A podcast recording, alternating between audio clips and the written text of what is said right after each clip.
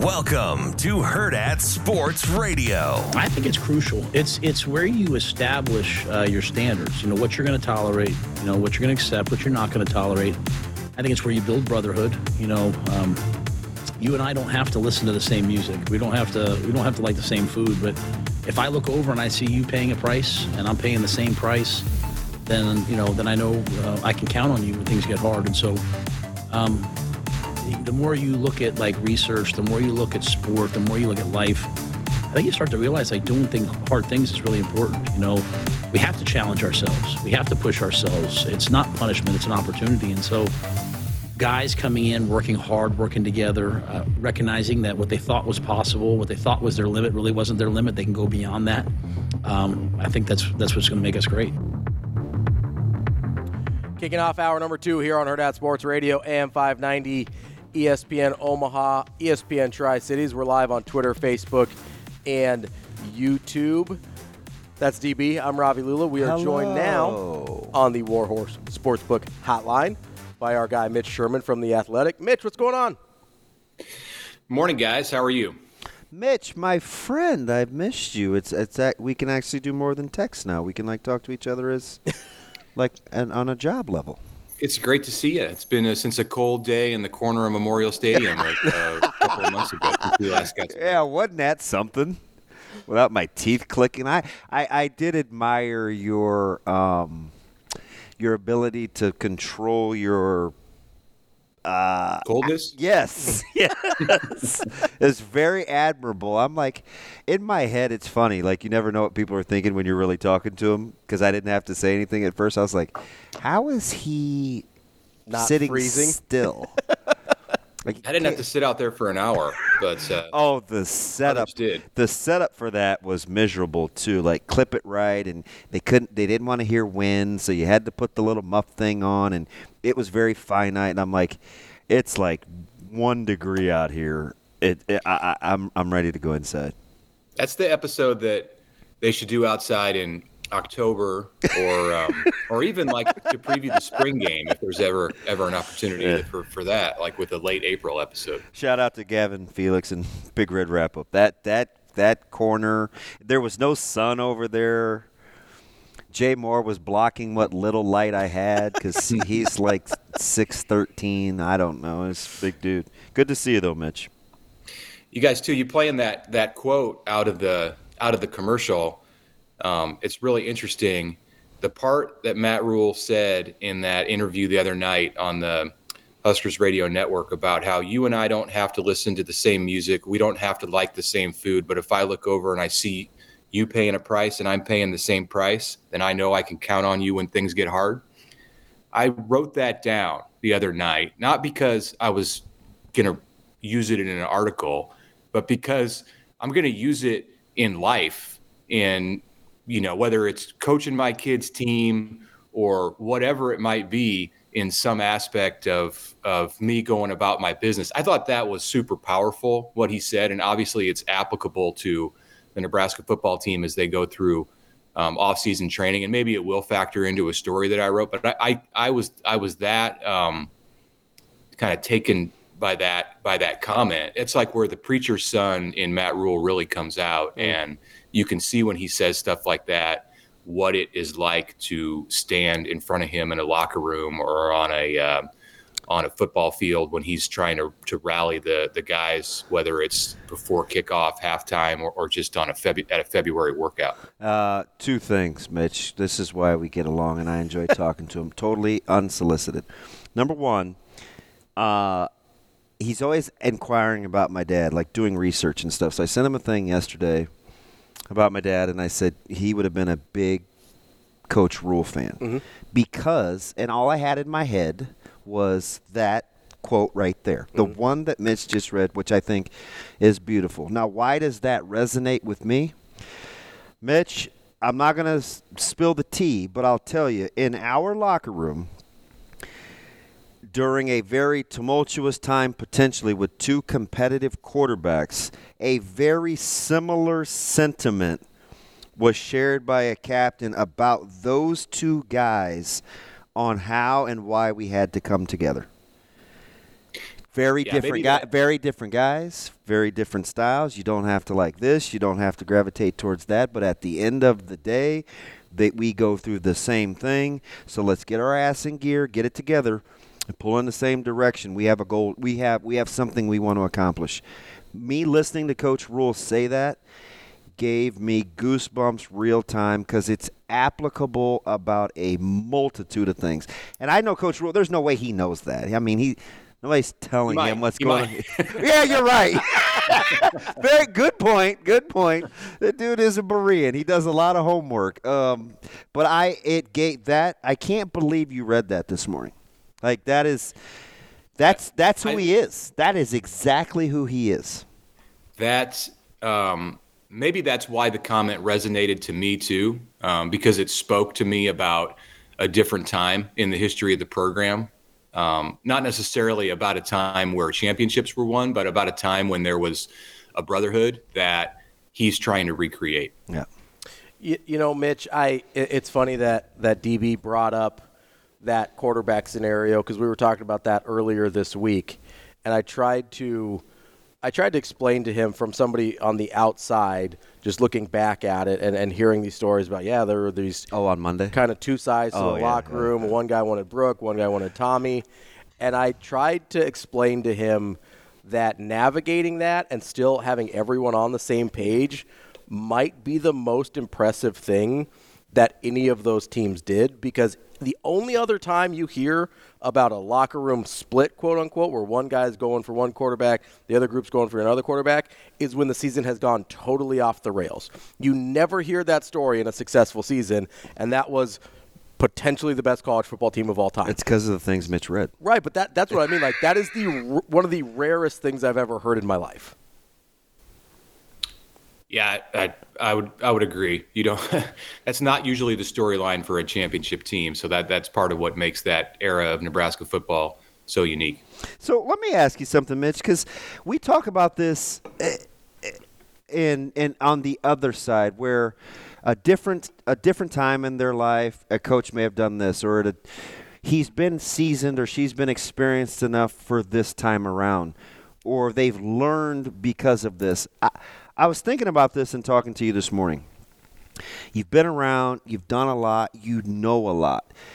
How important is it from the media standpoint when you're getting a new coach in his tenure that it's a different phase in the in your life too whether you're more experienced or more patient or less patient or have more in your repertoire that you've seen to compare and contrast where you'd maybe treat coach Rhule or whomever the new coach is differently because of the timing that you're engaging in in your life does it happen for media too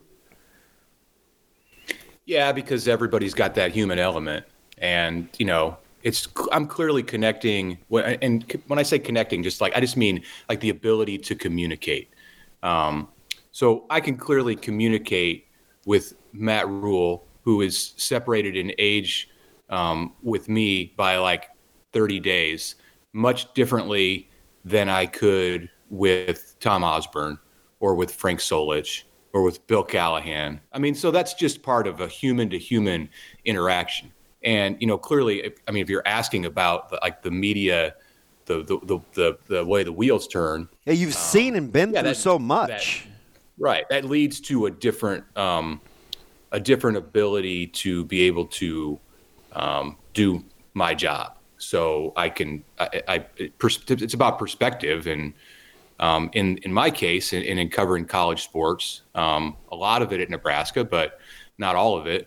Um, there's 30 years of perspective, close to 30 years to be able to draw on, and hopefully, you know, that's something that comes through in the content that's produced, but specifically in a human to person to person interaction with, um, you know, the it could be Matt Rhule, it could be Tony White, um, you know, it could be Evan Cooper, who whoever it is on the staff. Like, yeah, I mean, there's there's experiences there that I can draw on, or that that you can draw on, um, or you know, somebody else in that in that press conference room can be able to uh, to look back on in their life, and and it, it definitely sh- helps shape the um, you know the questions that are asked, and um, you know in the way the information is is uh, delivered when it comes out to the fans. I, so I want to tell you where that, that question was birthed. I, am on a, a, a group text with a lot of former guys, and we were talking about the differences in media and it was well this guy isn't covering sports anymore he's not around and well he's seen this and there's a compare and contrast and i and i always wondered because i said this the first time around when i was doing the show i said there are some things that coach Rhule is saying that a lot of good coaches say we're just not used to it so we're we're still kind of and, and, like oh my gosh like we're enamored by it he's this is so refreshing yeah. so i always wonder from from somebody that has your vantage point. Yeah. Is this relative to, to, to Coach Rhule because well, you think it's the, the, the right thing to do, or is this in comparison to what you've seen and heard and you're comparing to from just where you're meeting him right where you're at?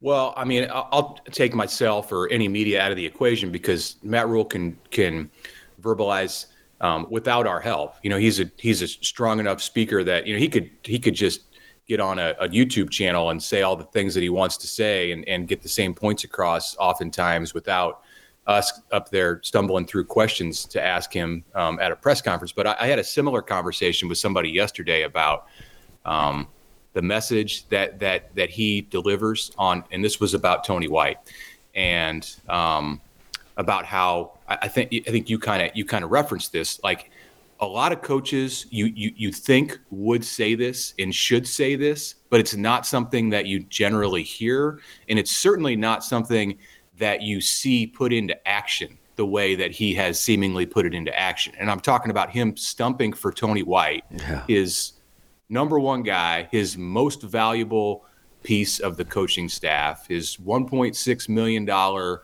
defensive coordinator, and here we are in February and he's still out there stumping for him to get a job at a school that is coming into the Big Ten and is on Nebraska's schedule next season. Yeah. So, you know, making a call to the athletic director at that school, that's going above and beyond. And these are things that you would think a, a head coach should do. Like if there's 130 head coaches out there, most of them, I think, if asked about one of their coordinators – getting a job at another school would say, I want the best for that guy. Very few of them, I think, would do it unsolicited and then go and make that call and talk about it publicly and continue to beat that drum and really put their actions behind what they're saying. So that's a case, I think, where it seems like it sh- this should be a pretty cut and dry issue. Like, of course, head coaches want their assistants to have opportunities but it's a lot more rare than you might think that they actually say it in the way that he says it and then go do it like he has, especially at this time of year when it's very difficult to find a replacement.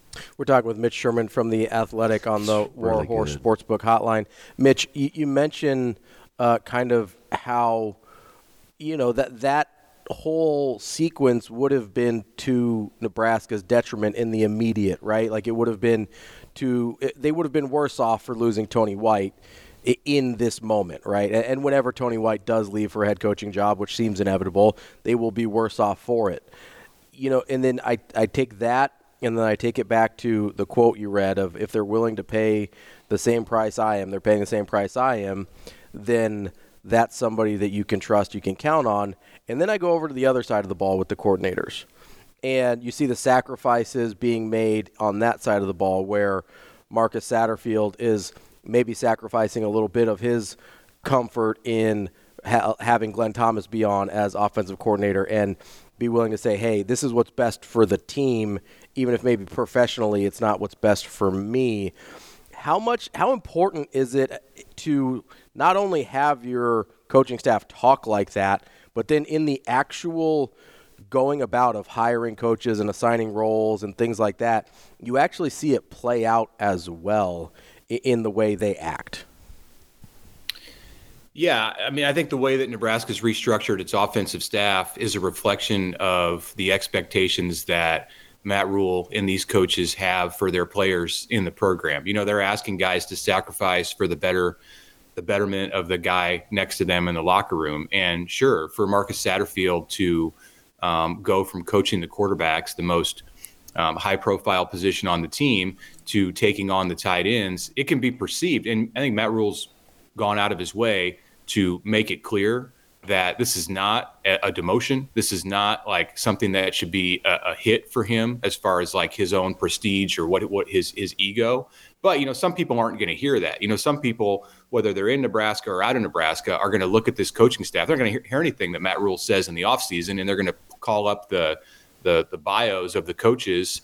Um, at the at the in August or September next year, and they're just going to make comments about, and it's, it's going to be a storyline that that people here in the Big Ten or nationally that hey they you know they replaced their quarterbacks coach or you know they got Satterfield some um, you know some some help as a, as with a co-offensive coordinator and, and and that that part of it is is accurate, but um, you know for for Rhule and his coaches.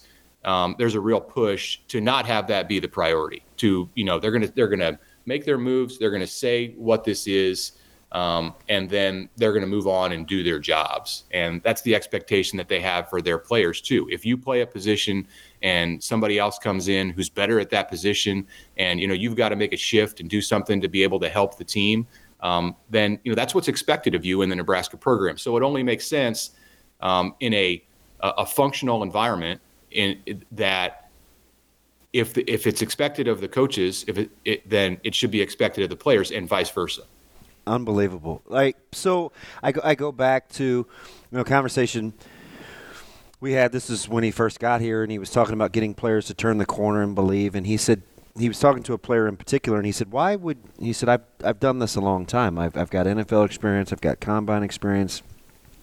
I have your best interest at heart. Why would you want to be combative with me in practice? Like, I am for you." And he said, you know, he's like, Damon, you know, this takes time because you have to model the behavior.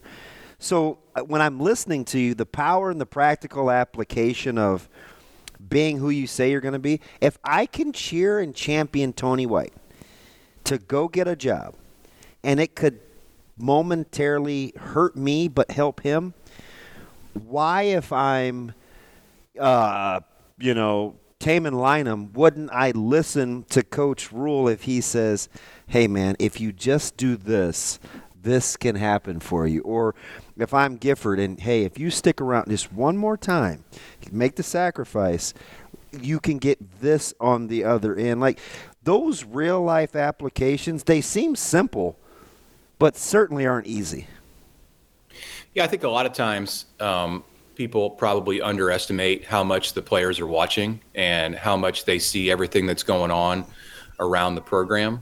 Um, so if you are one of those players and and you've had the head coach or one of the assistant coaches come to you and say, "We're going to ask you to do this because, you know, while it may look like a setback in the short term, it's going to be a, a benefit for you down the road, either like professionally or in your in your college career." Um, they're more apt to do it because they see the way that the, the, the whole operation works at a larger level.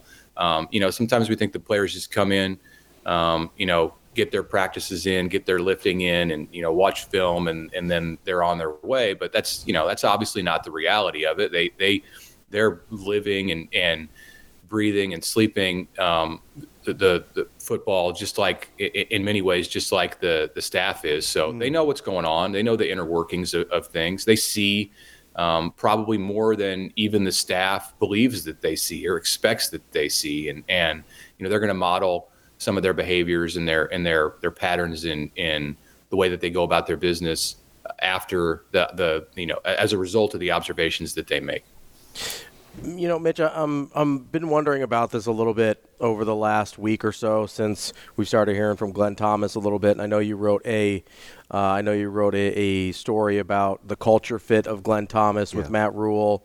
And so I, have been I asked DB this, and, and we didn't really have an answer. So I'm just curious if you have any insight to maybe the reasoning behind why Glenn Thomas wasn't on the staff, I guess, from the beginning? I know there was the Jake Peetz thing a little bit last year as quarterbacks coach. Was it just simply the oppor- the fact they had an opportunity to move back to the NFL and wanted to give that a shot, or do you have any insight there? I've, I've been really curious about that. No, um, I don't. I mean, I think it was a timing thing with Thomas, and he was coming from Arizona State, and I don't know what the, you know. We've we've only had those those 20 minutes on Monday with him to to kind of um, dive into his career and the, the, the path that he took. So I'm looking forward. You know, whether it's, it's it'll probably be this spring to be able to get with him one on one and and you know talk about why he he chose to go back to the NFL. Um, I, I don't I don't know that he had an opportunity uh, a year ago. Um, you have to you have to kind of match up the dates. I mean, he may have t- just taken the job with the Steelers when Matt Rhule was starting to put together a staff, or you know maybe it was it was the opposite. Um, Rhule got his staff together first, and, and they were they, like you said they were pursuing another guy, Jake Peetz, who was who was in the NFL, and um, but that you know oftentimes like there's good fits out there from a coaching um, standpoint, and they don't work just because the timing doesn't match up. And you know, without knowing the details of it, that's that's probably where I, w- I would look first. And also, um, Thomas, you know, his career springboarded the first time he went to the NFL and was with the Falcons. So, um, in the place that he was at last year, um, perhaps he was looking to take his his career in a different direction and get that springboard again. So go spend some time in the NFL with the Steelers and use that as a jump um, to get himself either to another level in the NFL or to come back into college. But you know, the fact is that um, he was a good he would have been a good fit for Nebraska a year ago with the way that Matt Rhule was putting the staff together. It just didn't um, piece together and he is a good fit now. No matter how this thing works out, there's no question um, how it works out with the quarterbacks and their development, and and you know what, what the the path that that Dylan Raiola and Daniel Kaelin's careers and Heinrich Haarberg's careers take from here. No matter what, the one thing that you know is that Rhule and Satterfield and Thomas are a fit um, because they've done it before, not just at one school, they've done it at two schools. Interesting. At the end of the day, before we get you out of here, Mitch, seems like three is the number. You know, Glenn, Coach Tom, he's, I want three guys ready. Is it a is it a blessing, excuse me, that the quarterback scholarship numbers are a little low, probably not ideal heading into spring, so you can focus on getting whatever three guys ready to play since that's the goal? Or do you think at some point down the road you go back and get a fourth because we've seen it evaporate in a hurry around here? Yeah. Yeah, there can be times where you need a fourth in the season. Um, I think it really just depends on one, all three of those guys staying healthy through the spring, and to just what they see from their development. Um, you know, Heinrich Haarberg is is the wild card in this because they would like to use him in a role where he can really be a contributor to this offense. I mean, that means being on the field. They would like that even a year ago, right? Yeah, right, right. If things would have worked out the way that int- was intended with Jeff Sims, Heinrich Haarberg could have been in that role in 2023. So they're giving this thing another shot. And if everything's a go with Dylan, um, and they've got a situation, and this is the way I would project it. This is the, they've got a situation with Kaelin where he can come in and you know get four games or three games and just be a developmental guy in the program. I mean, this is this again the way it projects. Yeah, myopic. Yeah, the tools that they're bringing to the table, um, and and and and that's all good. And Heinrich can be your, um, you know, your your your Swiss Army knife. Then I think they'll entertain the idea of going and getting a fourth guy. Um, but that's all got to play out in the spring. So I could still see it going either way. It's Mitch Sherman from The Athletic. Mitch, good stuff as always. always. We'll catch up with you again soon. Thanks, guys. Good to talk to you. Thanks, Mitch. That's Mitch Sherman from The Athletic. Coming up next, we're going to talk a little bit of Omaha Supernovas with Coach Kuhn here on Hurrdat Sports Radio.